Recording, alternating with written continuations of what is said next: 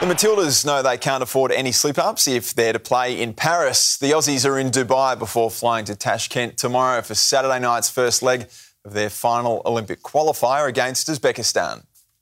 Couldn't wait to get back um, with all the girls. It's been a while, so very exciting. One game at a time. I don't like to look too much too much um, forward down the line. The second leg is in Melbourne on Wednesday night.